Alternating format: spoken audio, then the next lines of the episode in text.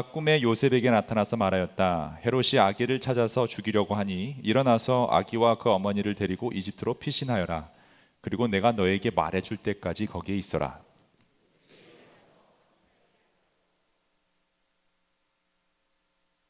헤롯이 죽을 때까지 거기에 있었다. 이것은 주님께서 예언자를 시켜서 말씀하신 바 내가 이집트에서 내 아들을 불러내었다 하신 말씀을 이루시려는 것이었다.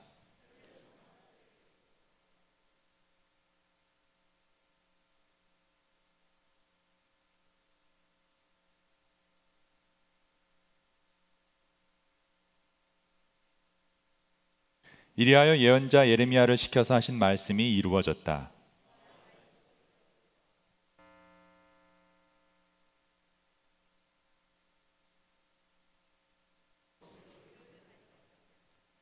헤롯이 죽은 뒤에 주님의 천사가 이집트에 있는 요셉에게 꿈에 나타나서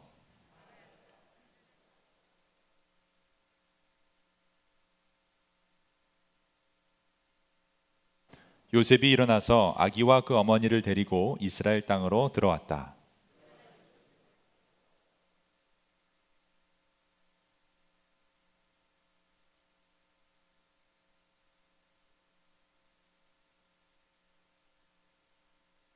같이 있습니다.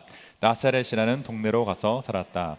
이리하여 예언자들을 시켜서 말씀하신 바 그는 나사렛 사람이라고 불릴 것이다 하신 말씀을 이루어졌다. 아멘. 어, 여러분은 예수님에 대해서 어, 제대로 알고 계십니까? 어, Do you really know who Jesus Christ is? 어, 누가 만약에 여러분에게 예수님이 누구냐라고 묻는다면 어떤 답을 하시겠습니까? 그리스도인이라는 말은 크리스찬이라는 말은 예수님을 믿고 따르는 사람입니다. 그렇기 때문에 예수님의 누군지를 제대로 알고 있는 것이 가장 중요합니다. 아마 예수라는 이름은 전 세계적으로 가장 유명한 이름일 것입니다. 어, Pew Research Center에 따르면 2019년 현재에 보면 전 세계 31.2%가 크리스천이고요. 어, 크리스천은 개신교 어, 또 천주교를 다 합쳐서 어, 크리스천을 얘기하고요. 그 다음에 무슬림이 24.1%라고 합니다. 그러니까 이 무슬림들도 예수님이 선지자라는 것을 인정하기 때문에 적어도 그 어, 현존했던 예수님을 믿고 있는 사람들이 지구상의 절반 이상이라는 거죠. 또 다른 종교인들이나 무신론자들도 크리스마스를 알고 있다면 예수의 이름을 들어보았을 겁니다. 예수님을 믿거나 믿지 않거나 상관없이 예수라는 이름은 이 세상에서 가장 유명한 이름이라는 것에 대해서 어, 의견이 없을 겁니다. 그런데 단순히 그 이름을 들어본 것, 또 제대로 알고 있는 것, 그리고 믿는 것은 천지 차이라는 것을 우리가 알 수 있습니다. 교회를 다닌다고 해서 다 예수님을 아는 것도 아니고 다 예수님을 믿고 있는 것도 아닙니다. 아마 여러분 중에서도 아직도 예수님을 찾고 있는 분들이 혹 계시고 있는지 모르겠습니다. 또 평생 교회를 다니긴 다녔지만 예수님에 대한 확신이 없는 분들도 계실 겁니다. 괜찮습니다. 아, 오늘부터라도 배워 가시면 됩니다. 그런데 사실 제일 걱정이 되는 분들은요, 예수님을 믿지 않는 분들이 아니고 오로 예수님을 믿는다고 하는데 잘못 믿는 분들입니다. 예수님을 믿는다고 하는데 예수님의 모습이 삶에서 드러나지 않는 사람들이 제일 걱정입니다. 잘못된 믿음의 확신으로 교회 생활을 하는 사람들이 제일 무섭습니다. 예수님 시대도 그랬죠. 예수님을 모르는 사람들, 하나님을 모르는 사람들은 어, 이방인들과 무신론자들이 문제가 아니었습니다. 오히려 자기들이 하나님을 제일 잘 안다고 자부했던 바리새파 사람들, 사두개인들, 종교 지도자들이 문제였습니다. 오늘날 교회에서도 비슷한 일들이 일어나고 있습니다. 어떤 분들은 너무나 믿음이 확고하고 자신이 있어서 성경과 성령이 증거하는 예수님을 알아가기보다는 내가 믿고 싶어 하는 예수, 나에게 필요한 예수, 내가 알고 있는 예수만 고집하는 경우가 많이 있습니다. 그래서 정말 예수님이 어떤 분이셨고 무슨 일을 하셨으며 예수님을 따라 우리가 해야 할 일이 무엇인지에 대한 고민보다 어떻게 하면 예수님을 통해 내가 좀 더 편하게 살 수 있을까에 대한 고민, 어떻게 하면 예수를 이용해서 내가 편한 신앙생활, 마음의 안정을, 평화를 누릴 수 있을까에 대한 고민만 하는 실수를 저지릅니다. 저는 바로 이것이 오늘날 한국 교회와 미국 교회를 망치고 있는 가장 큰 사탄의 공격이라고 생각합니다. 예수님이 누군지 제대로 모르는데 어떻게 제대로 된 교회가 설 수 있겠습니까? 그러다 보니 예수님이 누구신가라는 질문은 불편합니다. 예수님처럼 살아봅시다. 예수님이 하신 일을 해야 합니다. 라는 선포 싫어합니다. 그보다는 예수님은 어떤 복을 주실 수 있는가 아니면 예수님을 통해 얻을 수 있는 것이 무엇일까라는 질문을 더 선호합니다. 이런 선호도 때문에 그동안 수많은 교회들이 진리를 외면한 채 기복에만 신경 썼습니다. 밖으로 손을 뻗어나가기보다 자꾸 안으로 굽어졌습니다. 어, 세상에 일어나는 일들에 신경 쓰고 참여하고 어, 정의와 하나님의 은혜와 진리를 선포하는 일보다 그냥 우리끼리 우리 교인끼리 잘 먹고 잘 사는 일에 신경을 썼습니다. 그러다 보니 세상의 빛과 소금의 역할을 감당해야 할 그리스도인들 너희는 세상의 빛이라 세상의 소금이라 근데 자꾸 우리는 교회 안에 소금과 교회 안에 빛이 되려고 하죠. 그러다 보니까 세상보다 더 어둡고 세상보다 더 싱거운 존재들이 되어가고 있지는 않은지 우리 스스로를 돌아봐야 할 것입니다. 그래서 오늘부터 6주 동안 과연 예수님은 어떤 분이셨는지를 성경 기록을 통해 제대로 살펴보려고 합니다. 예수님의 제자들이 예수님이 제자들에게 던지신 질문 중에 사실 가장 중요한 질문이 바로 이 질문이었습니다. Who do you say I am? 너는 나를 누구라 하느냐? 과연 이 질문에 우리는 어떤 답을 해야 할 것인지 돌아보자라는 것입니다. 신약과 구약을 증거하고 있는 예수님이 누구신지 어떤 분이셨는지 또 그래서 그리스도인이란 어떤 사람인지에 대해서 자세히 들여다보고 우리 교회 방향성을 분명히 하는 시간을 앞으로 6주 동안 갖기 원합니다. 그래서 정말 그리스도인으로 이 세상에 살아간다는 것이 어떤 도전인지 어, 그리고 그게 왜 목숨보다 더 중요한지 그리고 우리가 신경 써야 할 세상의 이슈들이 뭐인지 어디에 목숨을 걸어야 하는지 우리 같이 알아보기 원합니다. 오늘은 그 예수와 설교 시리즈 첫 번째 시간인 나그네 예수에 대해서 같이 한번 말씀을 보도록 하겠습니다. 먼저 이 예수라는 이름을 보기 원합니다. 예수 뒤로 돌아가 주세요. 예수라는 이름. 이 예수라는 이름만 보면 어, 우리는 그 예수가 구원자라는 뜻을 가진 여호수아와 같은 이름이라는 것을 알아야 합니다.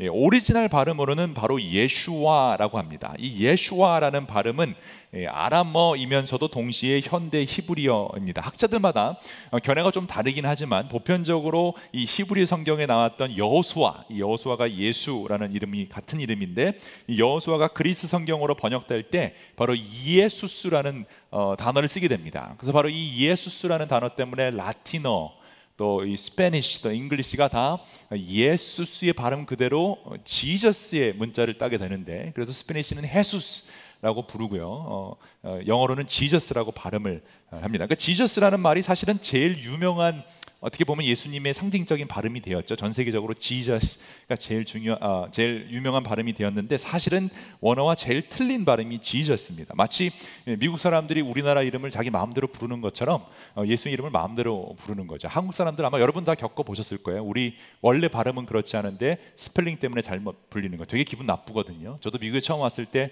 왜 하필 황씨여서 어, 이 황이 발음이 미국 사람들이 안 되잖아요. 스펠링도 안 되고 네, 저희 부모님이 W H A N G로 사용해서 이게 황 발음이 되지 않고 웽 발음이 됩니다. 그래서 항상 어, 제가 10살 때 이민 왔는데 중학교 들어갔는데 자꾸 누가 주웽 주웽 그래서 대답을 안 했습니다. 저건 누구지? 웽웽 불러요. 그때부터 저는 웽 됐어요. 웽. 제일 많이 들어본 게 항상 학교를 가면 제 이름을 보고 Are you Chinese? 이렇게 물어봐요. 웽이니까. 더 화가 나는 것은 뭐 미국 사람들이야 그럴 수 있다 쳐도 제가 어느 은행인지는 얘기 안 하겠지만 한국은행에 갔는데 영어로 다 쓰잖아요. J O O W H A N G. 좀 있다가 왕주 씨 어디 계세요? 이렇게 슬펐습니다. 그리고 최근에는 계속 중국말로 된 스팸 전화가 옵니다. 저만 오면 괜찮은데 제 와이프한테도 오고 우리 아이들한테도 자꾸 중국말로 전화가 옵니다.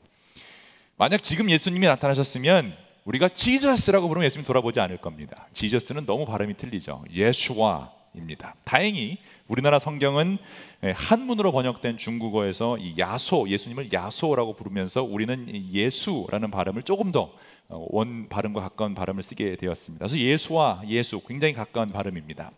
지금 와서 예수님의 이름을 똑바로 발음하는 것이 예수님을 똑바로 아는 것과 무슨 상관이냐라고 할 수 있겠지만 그래도 어, 원래 예수님의 모습을 찾아가고자 하는 마음에서 발음이라도 제대로 배우고자 예수와 설교 시리즈 이름을 만들어 보았습니다. 그래서 이번 설교 시리즈만큼만이라도 우리가 기도할 때 예수님 하지 않고 예수와 예수와 한번 부르짖으면 어, 예수님이 어떤 반응을 보내실지 한번 경험해 보시기 바랍니다.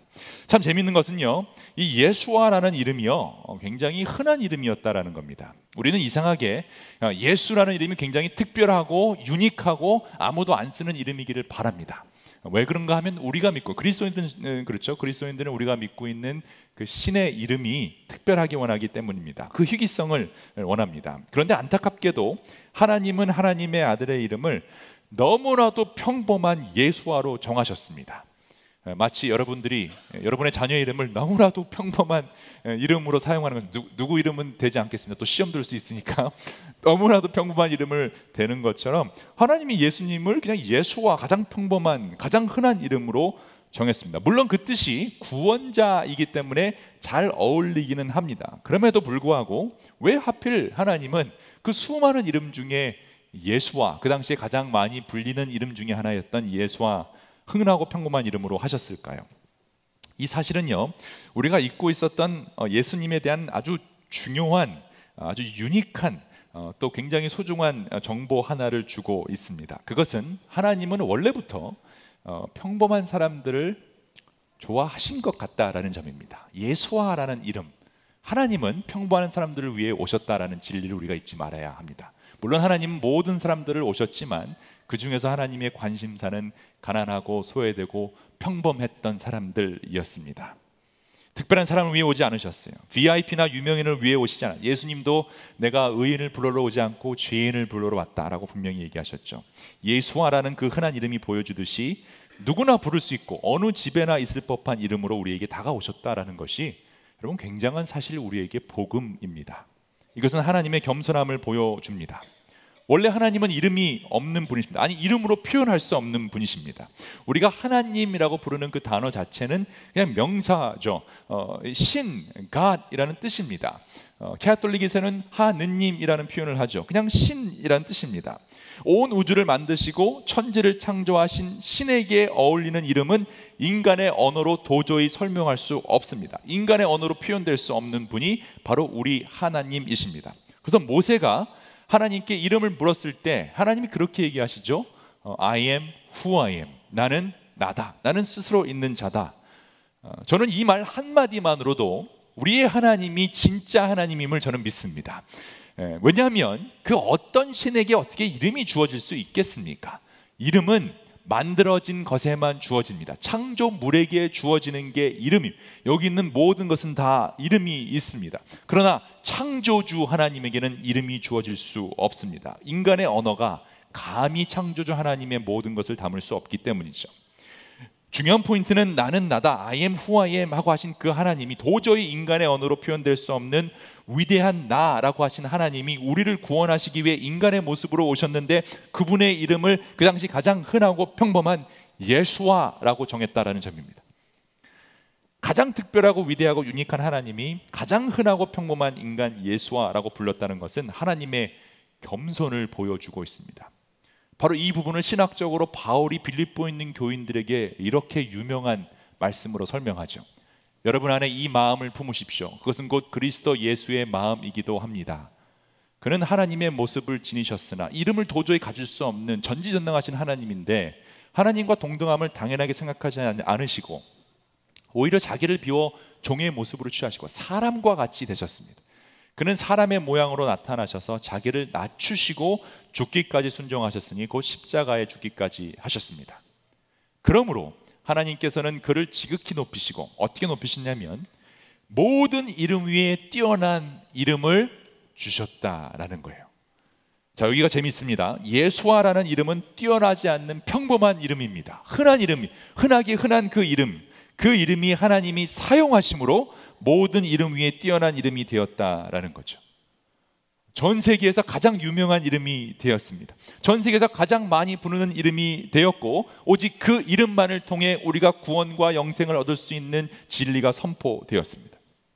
그리하여 하늘과 땅 위와 땅 아래에 있는 모든 것들이 예수의 이름 앞에 예수와라는 이름 앞에 무릎을 꿇고 모두가 예수 그리스도는 주님이시라고 고백하여 하나님께 영광이 돌리게 되었습니다. 예수와라는 이름은 평범함을 상징해요. 소박함을 상징합니다. 특별하지 않고 위대하지 않습니다. 그러나 그 평범한 이름을 주신 이유는 누구든지 그 이름을 부를 수 있게 하기 위함이라는 겁니다. 하나님은 우리 모두에게 특별히 어, 평범하고 아무것도 아닌 사람들에게 불릴 수 있는 이름을 주셨는데 그 이름 주신 이유가 아무나 불러서 그 이름을 통해 구원받기 원함이라라는 것이죠. 누구든지 주의 이름을 부르는 자는 구원을 받기 위하여 아무나 부를 수 있는 예수와를 주셨어요. 이것이 하나님이 예수님으로 이, 이 땅에 오신 궁극적인 목적입니다. 누구든지 구원을 받기 위해 그 이름을 부를 수 있게 하심. 포인트는 누구든지입니다. 누구든지 예수와의 이름을 부르는 자에게 이 당시 이스라엘 상황은요. 누구든지 주님의 이름을 부를 수 없는 상황이었습니다. 여러분 이 시대적 배경을 조금 이해하셔야 합니다. 어, 누구든지 주님이라는 단어, 우리는 지금 뭐 주님, 하나님, 예수님 마음껏 얘기할 수 있지만 그 당시는 그럴 수 어, 없었습니다. 감히 어, 유대인들, 이스라엘 사람들은 거룩하신 하나님의 이름을 부를 수가 없었죠.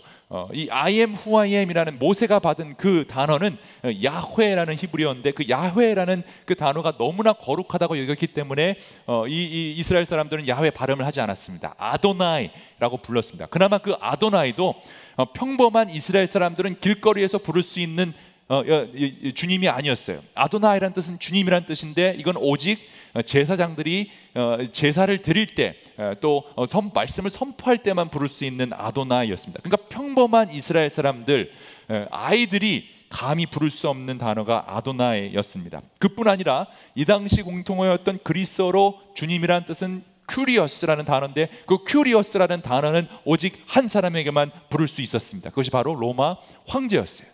그러니까 길거리에서 예수님이 큐리어스다라고 하면 바로 십자가형에 처해지는 겁니다. 로마 반역죄에 걸리기 때문이죠. 그 당시 주님은 이 로마 제국에 있었던 사람들에게는 오직 황제였기 때문입니다. 그래서 아무도 길거리에서 아무도 public에서 아무도 사람들 듣는 데서 이 큐리어스라는 단어와 아도나이라는 단어를 부를 수 없었습니다. 그러니 여러분 상상해 보시기 바랍니다. 그 당시 주님이란 단어, 아도나이 또 크리어스를 대신하는 단어가 예수와라고 주어졌다. 그러면 길거리에서 집에서 그 어디에서도 이스라엘 사람들은 적어도 자기 친구 아니면 아버지 아니면 자식 주위에 있는 사람 중에 예수와라는 이름을 가지고 있는 사람들이 있었는데 그러면 길거리에서 마음대로 주님의 이름을 선포할 수 있었습니다. 예수와 예수와 누구든지 주의 이름을 부르는 자는 구원을 받을 수 있는 길을 열어주신 겁니다. 특히 로마 제국과 같이 권세에 억눌린 사람들, 가난하고 소외된 사람들, 목숨을 유지하기 위해 다른 나라로 망명을 가거나 도망친 난민들, 힘이 없어서 소망이 없는 그 사람들에게도 예수와라는 그 이름을 부를 수 있게 해주신 거죠. 구원의 길이 열린 것입니다. 예수님은 바로 그런 특권층과 권력층에서 철저하게 벗어나서 가장 가난하고 힘없는 나그네의 삶, 난민의 삶을 처음부터 사셨다라는 것을 결코 우리는 잊어서는 안 될 것입니다. 요즘 말로 하면 태어나기를 흙수저로 태어났다라는 거죠. 근데 왜 이렇게 힘든 흙수저의 삶을 선택하셨을까? 왜 이렇게 힘든 가난의 길, 고통의 길, 난민의 길, 레퓨지의 삶을 사셨을까요? 그것은 그 사람들에게도 어떻게 보면 이 세상의 가장 밑바닥에 있는 사람들에게도 예수와의 이름을 부를 수 있게 하기 위함입니다. 하나님이요 예수라는 평범하고 흔한 이름으로 오신 그 겸손함은 결국 누구나 다가올 수 있는 접근성을 주었다라는 게 굉장히 중요한 포인트입니다. 그래서 겸손함이 접근성을 보장합니다. 그렇죠? 여러분 생각해 보시면 겸손함이 나를 낮추는 겸손함이 접근성을 높여준다라는 거예요. 보장해준다라는 거예요. 하나님이 낮아지심으로 우리에게 더 available 하게 됐다라는 거예요. 이 사실이 너무나 중요합니다. 접, 겸손함과 접근성. 물론 그렇다고 해서 가난하고 소외된 약자들에게만 접근성을 허락하신 것이 아니라 예수님의 삶을 보면 주로 가난하고 소외되고 병들고 죄진 사람들이 몰려들었지만 부자와 또 높은 지위에 있는 사람들도 예수님께 오는데 아무런 문제가 없었습니다. 그들에게도 접근성은 좋았습니다. 열려 있었습니다. 근데 중요한 것은 예수님은 누구든지 자신에게 올 수 있게끔 자신을 낮추셨고 그래서 그 시대에 가장 힘들고 어려운 소외 계층이라고 할 수 있었던 난민들, 레퓨지들, 나그네들까지 접근할 수 있도록 그들 속에 직접 살아가셨다라는 것. 그들에게 어베일러블 하시다라는 것은 다른 누구에게 모든 사람들에게 어베일러블 하다라는 거죠. 부자들이나 귀족들이나 고위급 간부들에게 다가가기 어렵지 그들은 어베일러블 하지 않지만 서민들은 쉽게 만날 수 있습니다. 여러분 저는 쉽게 만날 수 있잖아요. 그렇죠? 어, 언제든지 어프로치 할 수 있고 언제든지 저는 어벨러블 합니다. 어, 주일날 여기 오면 만날 수 있고 끝나고 나가서 만날 수 있죠. 어프로치하고 어벨러블 할 수 있어요. 서민이니까 저는 아무것도 아니니까 어, 그렇죠. 그런데 제가 만약에 높은 고위 공직에 올라가서 어, 미국 어, 대통령 보좌관이나 뭐 대통령이 됐다라고 치면 여러분이 이렇게 지금 쉽게 저의 앞에 와서 이룰 수 있을 거라고 생각합니다. 절대 그럴 수 없죠. 예수님이 낮게 오신 이유는 누구나 어프로치하고 누구나 어베일러블하게 다가가기 위함입니다. 구약에 나오는 예언에 따라 그리스도 예수가 아브라함과 다윗의 자손에서 태어나셨는데 그것도 가장 가난한 요셉과 마리아 부부에서 태어나시게 됩니다. 이것은 가난함의 끝이 어디 있는지를 보여주는 장면이기도 합니다. 예수님은 겸손함의 끝, 가난의 끝, 어, 난민의 끝, 우리가 상상할 수 없는 낮아짐의 끝을 보여주셨습니다. 그것이 바로 예수님 탄생 장면이죠. 성령으로 잉태된 마리아가 해산할 때가 다 왔는데 아무도 어, 방을 내주는 사람이 없습니다. 뭐 그 당시 병원이 있겠었습니까? 병원이 아니라 그냥 방만 있어도 되는데 그 방이 없었습니다. 그래서 하는 수 없이 가축들을 모아놓은 곳간에서 아기를 낳고 그 아기 예수와를 누울 데가 없어서 구유에 누였다라고 기록되어 있어요. 하나님의 이 방법은 하나님의 겸손함을 보여주는 상징적인 사건입니다. 그냥 가난한 집의 아들로 태어난 것이 아니라 집이 없는 홈레스의 모습으로 구유에 누이게 되십니다. 이 겸손함은 곧 누구든지 다가올 수 있는 접근성과 바로 연결이 되죠. 왜냐하면 예수님의 탄생 소식을 들은 사람이 누구였죠? 목자들. 목자들이 예수님, 그 왕이신 예수님을 찾아왔는데 너무나 찾기 쉬운 곳에 계셨어요. 구유에. 부자 동네도 아니었고 어, 궁궐도 아니었어요. 아마 궁궐이었으면 못 갔을 거예요. 접근성이 없어. 그러나 구유에 누인 예수님께 이들은 다가갔습니다. 문이 닫혀 있지도 않고 집에 숨겨져 있지도 않았습니다. VIP 룸이나 어떤 부자 동네에서 security를 통과해야 하는 일도 없었습니다. 그냥 올 수 있는 그 자리에 예수님은 계셨습니다. 예수님은 처음부터 누구든지 다가올 수 있는 접근성을 중요하게 생각했다라는 거죠. 물론 꼭 가난한 목자들만 온 것이 아니죠. 어, 접근성은 누구에게나 열려 있었기 때문에 바로 그 다음에는 동방 박사들이 오게 됩니다. 그 동방 박사들도 바로 예수님께 접근했다는 것을 알 수 있습니다. 그들에게도 예수님은 available 하셨습니다. 그래서 예수님은 누구에게나 approachable하고 누구에게나 available 하다라는 사실을 우리가 기억해야 됩니다. 어, 이, 이 영어 단어가 한국말로 너무 어려워서 제가 번역을 잘 못하겠습니다. 좀 도와주시기 바랍니다. 예수와는 누구에게나 다가갈 수 있고 어프로치블은 다가간다라는 것은 이해가 되는데 어벨러블 하다라는 단어가 한국말로 뭔지 모르겠어요. 만날 수 있는 분, 어, 뭐 가, 가능한 분, 예, 그냥 어벨러블 하다라는 거예요. 여러분 뭔지 이해하시죠? 어벨러블 하다. 예수님은 여러분에게 어벨러블 하십니다. 여러분은 예수님께 그러므로 어프로치블 할 수 있습니다. 근데 오늘 본문을 보면요. 요셉과 마리아는 갑자기 이집트로 피신해야 하는 상황이 벌어집니다. 아무리 하나님이 모든 사람이 올 수 있는 접근성과 어, 또 어베일러블한 모든 것을 좋게 하기 위해 낮은 자로 오셨다 해도 굳이 이렇게 힘든 여정을 택하신 이유가 무엇일까요? 갓 나온 아기를 데리고 이집트로 피신하라니요. 아니 하나님 그 정도는 좀 알고 좀 좋은 동네를 주시던지 좀 안전한 방법으로 바꾸시던지 또 가장 편안한 산후조리를 할 수 있게 해주셔야 되잖아요. 뭐 삼치를 적어도 3주는 쉬게 해줘야 되잖아요. 그런데 이 세상은 생각보다 너무나 많은 사람들이 그런 좋은 동네와 안전한 삶을 살고 있지 않다라는 사실을 보면 왜 예수님이 그런 삶을 택하셨는지를 우리가 알 수 있습니다. 그래서 하나님은 더 낮고 더 위험한 난민들과 함께 하시기로 결정하시는데 그들에게도 available 하기 위함입니다. 그래서 오늘 본문에 보면 이런 일이 일어납니다. 박사들이 돌아간 뒤에 주님의 천사가 꿈에 요셉에게 나타나서 말합니다. 헤롯이 아기를 찾아서 죽이려고 하니 일어나서 그 아기와 그 어머니를 데리고 이집트로 피신하라. 그리고 내가 너에게 말해줄 때까지 거기에 있어라. 그래서 요셉이 일어나서 밤 사이에 얼마나 급했으면 밤에 몰래 나갑니까? 이집트로 피신하게 됩니다. 굉장히 재밌는 것은 출애굽할 때 밤 사이에 나간 이스라엘 백성은 이집트에서 도망쳐 나왔는데 지금 그 도망쳐 나온 이집트로 하나님이 다시 보내십니다. 지금 요셉과 마리아는요 자신들의 고향인 베들레헴에 억지로 왔어요. 어, 로마 제국에서 인구 조사를 한다라고 했기 때문에 그들은 할 수 없이 살던 곳에서 떠나 고향으로 갔습니다. 근데 고향에 갔는데 방이 없습니다. 어, 길거리에서 아기를 낳았습니다. 구유에 그 아기를 누운 상태, 그것도 서러워 죽겠는데 아기들을 찾아 죽이려는 헤롯 왕 때문에 도망쳐야 하는 레퓨지의 삶을 살게 됩니다. 솔직히 저는 상상이 안 갑니다. 제가 경험한 삶으로는 그 갓난 장애를 들고 도망친다라는 게 이해가 안 되는데 아마 여러분 가운데 혹시 6.25 전쟁이나 그런 것을 어, 겪으신 분들은 아마 조금 더 이해가 잘 갈런지도 모르겠습니다. 아니 뭐 그런 극한 상황까지 가지 않는다 하더라도 오늘날도 보면 독재자를 피해 목숨 걸고 탈북한 탈북자들이나 종교적인 핍박 때문에 어, 인종 차별 때문에 민족 차별 때문에 그 잔인함에서 고향을 버려두고 도망쳐 나온 난민들은 아마 예수와의 상황을 조금 더 이해할런지도 모르겠습니다.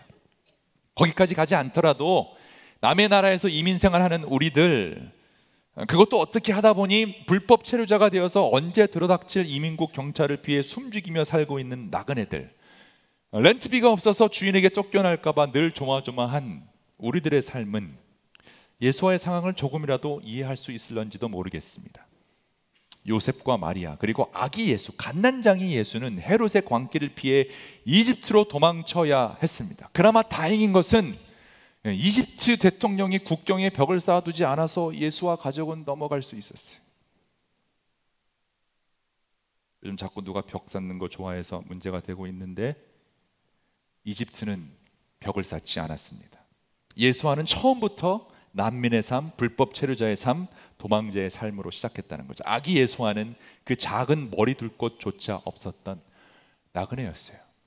그래서 예수님이 나중에 그러시잖아요. 인자는 머리 둘 곳이 없다. 아기 때부터 누일 곳이 없어서 구유에 누였던 예수님이 또 쫓겨나서 피난민이 난민이 되었습니다. 이 나그네의 삶은 여러분 괴로운 삶입니다. 그나마 우리는 미국에 와서 사는 것은 비교할 수 없는 삶이죠. 이스라엘 사람들은 이집트에서 400년 넘게 종살이를 했던 사람입니다. 그러니까 이집트 사람이 이스라엘 사람을 보면 하등 취급을 했습니다. 그냥 종이었어요. 같은 클래스가 아니에요. 마치 백인들이 우리를 보는 것과 비슷할까요? 아니면 우리가 남미 분들을 보는 것과 비슷할까요? 귀한 대접해주지 않았어요. 환영하지 않았어요. 뭐 종으로 환영했겠죠. 값싼 노동력으로 환영했겠죠. 아니면 마음대로 부려먹을 수 있는 불체자 정도, 막대도 되는 어, 이집트 사회에서 가장 더럽고 추악한 일들, 힘든 일을 해줄 수 있는 노동력 정도로 생각했겠죠. 그래서 이집트 물가가 좀 낮춰지고 경제가 잘 돌아가서 이집트 사람들이 잘 살 수 있는 어, 그런 경제에 좀 도움을 줄 수 있는 뭐 그런 노동력 정도로 생각했겠죠. 잘 대접을 받아봐야 아마 오늘날 미국에 불법으로 들어온 남미 분들이나 한국에 들어온 동남아 노동자 분들 정도였을 겁니다. 그런 사람들 중에 예수님이 태어나셨죠. 그리고 지금 그분들 속에 예수님이 계시다면 우리는 과연 계속 벽을 지어야 하는 것이 맞는지 질문해 봐야 하는 것입니다. 예수와의 어려움은 거기서 끝나지 않습니다. 헤롯이 죽은 뒤에 요셉에게 이제 다시 이스라엘 땅에 돌아가도 좋다는 소식을 듣게 되죠. 얼마나 미, 국 생활 미국 생활이 아니라 이집트 생활이 힘들었으면 미국 생활도 힘들죠. 바로 일어나서 출애굽합니다. 요셉이 일어나서 아기와 그 어머니를 데리고 이스라엘 땅으로 돌아왔다. 그러나 요셉은 아킬레오가 그 아버지 헤롯을 이어서 유대 지방의 왕이 됐다는 말을 듣고 아킬레오라는 왕도 굉장히 독 악한 왕이었. 아버지가 악한 왕이었고 그 아들도 악한 왕이죠. 어, 그곳에 가기를 두려워합니다. 그런 꿈의 지시를 받고 갈릴리 지방으로 물러가게 되는데 여러분 갈릴리 지방이 우리가 찬양할 때 갈릴리 마을 그 숲속에서 뭐 이렇게 부르니까 갈릴리란 발음이 좀 좋아 보이고 아름다워 보이지 뭐 호숫가에서 뭐 이런 휴양지 생각하지 여러분 갈릴리는 촌 동네였습니다. 아무도 가기 싫어하는 그런 동네였습니다. 그것도 거기서도 촌인 왜냐하면 숨어 지내야 됐기 때문에 사람들이 가기 꺼려하는 아주 촌스러운 동네인 나사렛이라는 동네로 가서 삽니다. 이리하여 예언자들을 시켜서 말씀하신 바 그는 나사렛 사람이라고 불릴 것이다는 말씀이 이루어집니다. 이쯤 되면 그래도 하나님의 아들로 오셨는데 좀 평탄한 삶을 주셔도 되지 않을까 생각해 봅니다. 겸손함 충분히 주셨잖아요. 난민 생활 했습니다. 말구에서 태어났고 가난과 홈레스와 난민의 모든 경험을 다 해봤어요. 겸손함을 통한 다른 사람들의 접근성도 확보해 주셨어요. 가난하고 소외되고 고난하고 나그네의 삶 모든 것을 다 겪었으니 이제 좀 편안한 삶, 어, 중산층의 삶 좀 살아도 되잖아요. 그 당시 그 지역 최고의 학군과 안전을 자랑하던 도시 예루살렘에서 좀 살아도 됩니다. 어, 지방 총구석에 살던 예수보다 예루살렘 예수가 더 폼이 나잖아요. 어, 그래서 귀신 쫓을 때 나사렛 예수 그리스도의 이름으로 물러가라보다 예루살렘 어, 예수의 이름으로 물러가 이게 더 폼이 나고 더 능력 있어 보이잖아요. 그런데 예수와는 지방에서 자라고 지방도 보통 지방이 아니라 학군이 안 좋아도 너무 안 좋은 곳 도저히 선한 곳이라고는 나올 수 없는 총구석인 나사렛에서 살게 됩니다. 예수와는 그렇게 어린 시절을 촌에서 살게 되고 그래서 예수와는 나사렛 예수, 나그네 예수가 됩니다. 그 예수와는 나사렛에서 사람을 불러 모으기 시작합니다. 그리고 그에게 몰려든 사람들은 하나같이 나사렛에서 살 수밖에 없는 나사렛에 잘 어울리는 사람들이었습니다. 소박한 사람들, 겸손한 사람들, 아니 겸손할 수밖에 없는 사람들, 돈이 없는 사람들, 병든 사람들, 죄인들, 어, 높은 데 갈 수 없는 사람들, 어, 다 거부당한 사람들, 리젝 당한 사람들이 그곳에 있었어요. 그런 사람들이 예수께 몰려들었고 그들은 처음으로 마음껏 주님의 이름을 부르기 시작합니다. 예수와 예수와 그리고 그들을 향한 예수님의 첫 번째 설교는 바로 이거였어요. 심령이 가난한 자는 복이 있나니 천국이 그들의 것입니다. 애통하는 자는 복이 있나니 그들이 위로를 받을 것이라. 이거는 가난하지 않고 애통하지 못한 사람들은 이해할 수 없는 설교였어요. 나그네 예수님은 또 다른 나그네 삶을 살고 있는 사람들에게 마음이 가난한 사람과 슬퍼하는 사람들에게 복을 선포하셨어요. 근데 무슨 복이었을까요? 예수 믿으면 나사렛이 강남된다였을까요? 예수 믿으면 나사렛에서 용이 난다라는 복이었을까요? 예수 믿으면 그래서 공부 열심히 하면 좋은 대학 갈 수 있다라는 복이었을까? 심령이 가난한 자와 애통한 자들 속에 같이 가난하고 같이 애통하시는 임마누엘의 하나님이 그들의 복이 돼 주셨다라는 것이 예수님의 메인 포인트였어요. 누구든지 주의 이름을 부를 수 있는 복, 그래서 누구든지 예수에게 나아갈 수 있는 복, 천국의 복, 위로의 복, 예수와의 복을 선포해 주셨소. 그리고 그 사람들은 기꺼이 그 주님을 예수와 예수와 부르며 천국의 소망을 쌓아갔습니다. 이 복은요, 오늘날 여러분과 저에게도 동일하게 선포되는 복입니다.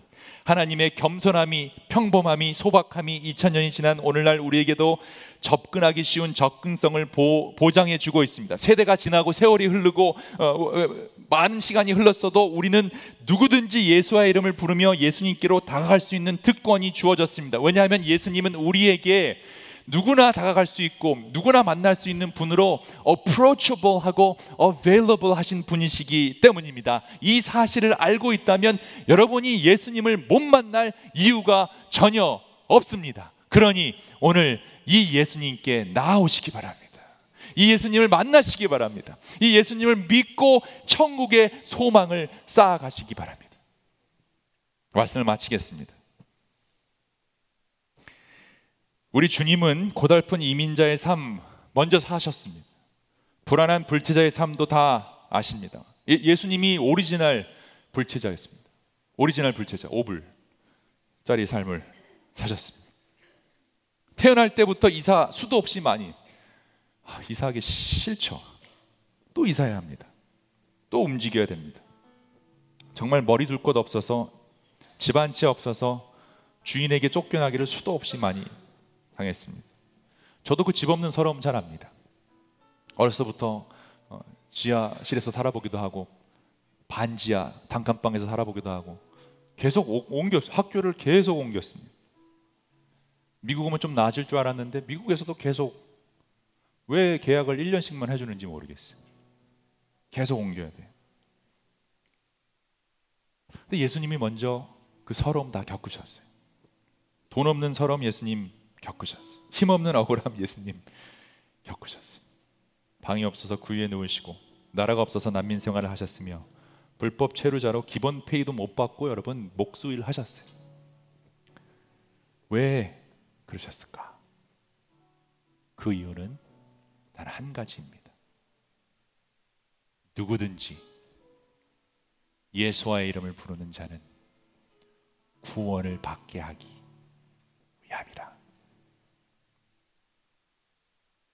예수님은 누구든지 다가올 수 있는 가장 낮은 자리로 오셨죠. 더 낮아질 수 없는 그곳.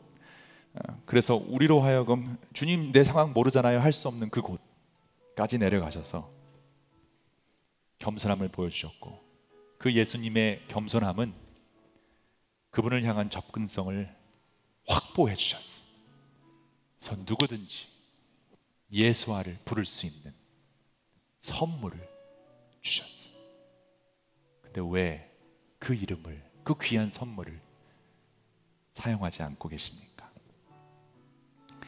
그리스도인들은요, 바로 이 예수와를 따르는 사람들입니다. 그리스도인들은 흐르는 물처럼 낮은 곳으로 향하는 사람들입니다. 그래야 많이 모여 있는 바다로 갈 수 있습니다. 나그네로 오신 예수님은 나그네들이 있는 곳에 계십니다. 왜 우리는 자꾸 엉뚱한 곳에서 예수와를 찾으며 예수님 어디 계십니까를 외치고 있는 것일까요?